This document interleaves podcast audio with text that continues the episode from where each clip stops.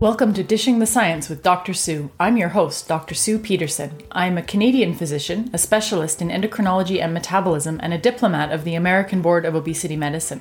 I draw on my over 20 years of clinical experience and my extensive research background to examine the complex issues surrounding weight management, diabetes, and overall health. Thanks for joining us today. Hi, everyone, and thanks for joining me on drsue.ca, D-R-S-U-E.ca. Today we're talking about advances in continuous blood sugar monitoring technology in Canada. In the last several years, CGM strategies have become mainstream in the diabetes world.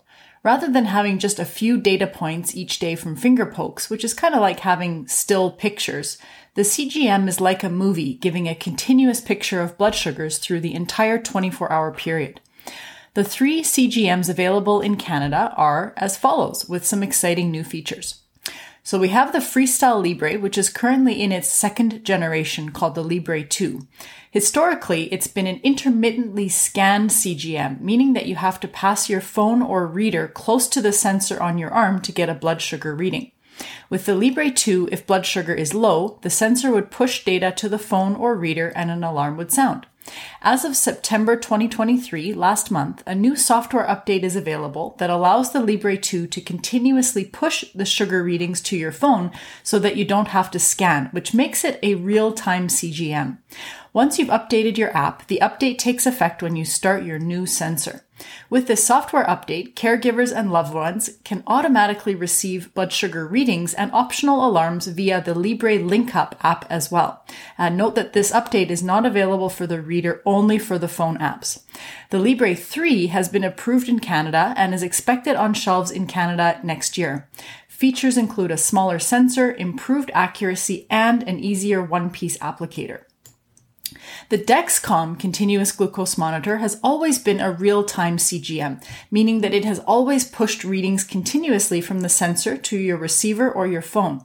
Not only does it alarm if sugar is low or high, but it also alarms if sugar is on its way to going low, thereby helping people prevent lows in the first place.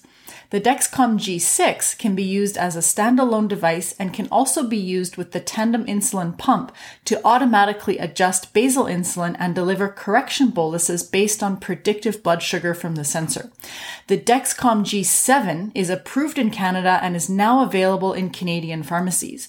Improvements in the G7 include a smaller sensor that's easier to apply, a 12 hour grace period to extend use when a sensor needs changing, which is every 10 days, delaying the first high sugar reading alarm, and the ability to silence alarms for up to six hours as an alternative to shutting your phone off entirely for situations like weddings, funerals, presentation, and, sh- and so forth.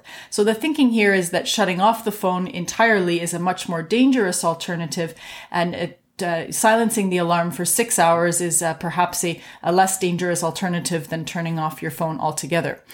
It also features a shorter 30 minute sensor warm up period. The G7 is approved for use in pregnancy.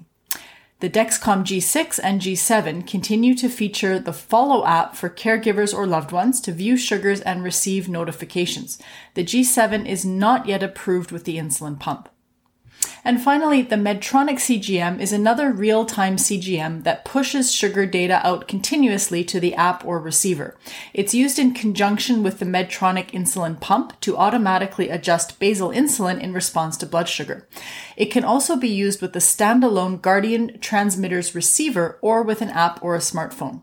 The Guardian 4 is now approved in Canada, though not yet on shelves. It does not require calibrations versus the Guardian 3, which does, though a finger prick is still required to get each sensor started. The Guardian 4 is only for use with the pump and is not approved as a standalone system. Thanks for tuning in. A special thanks to my amazing diabetes educator, Anita Dobson, for her support in this blog post.